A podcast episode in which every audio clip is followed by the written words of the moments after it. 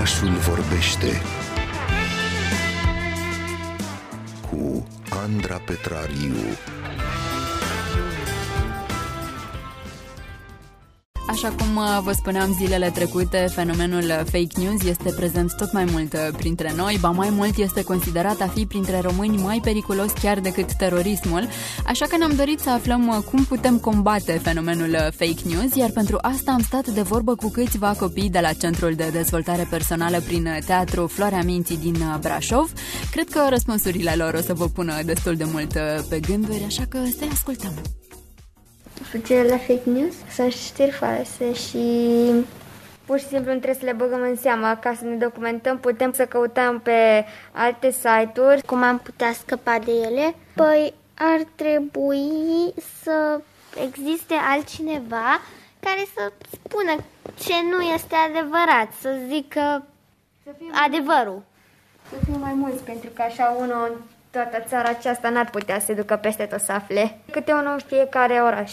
Fake news înseamnă știri false și ca să scăpăm de ele, cred că ar trebui în fiecare oraș, cel puțin în orașele astea mai populate, unde se dau știri și sunt televizoare, gen să existe o stație unde există câțiva oameni care să prezică aceste fake news-uri, să inventeze niște site-uri cum să scăpați de ele, inventeze știri adevărate cum să scăpăm de ele și face cât mai multe rețele de socializare în care să scăpăm de ele. Postez pe Facebook, pe Twitter, pe tot, pe Instagram, pe TikTok, nu mai vorbesc. Și stațiile alea, practic, uh, comunică și scapă de fake news. A trebui să facă cumva un fel de afiș sau să anunțe la știri, că oamenii cel mai mult se uită la știri și zic că să pună ca să nu mai, avem, să nu mai aveți încredere în fake news și să facă cumva să scape de ele, adică cum ar fi să le șteargă. Un copil s-a băgat sub o mașină și mama lui disperat a ridicat mașina și l-a scos, da. Știu că uneori adrenalina te face într-un fel să simți mai multă putere în tine, să salvezi omul ăla, dar nici chiar să ridici o mașină dacă ești o femeie aproape vulnerabilă. Eu zic că a fost fake news.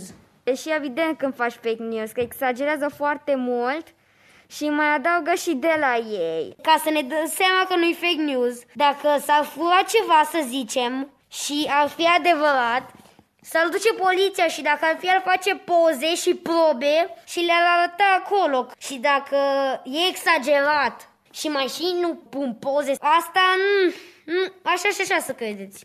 Dacă un polițist spune că chiar s-a întâmplat, chiar a fost furat un anumit lucru într-un anumit loc, atunci probabil că are dreptate. Uh-huh. Deși, na, un, unii oameni pot fi plătiți ca să spună că eu sunt polițist și asta s-a întâmplat.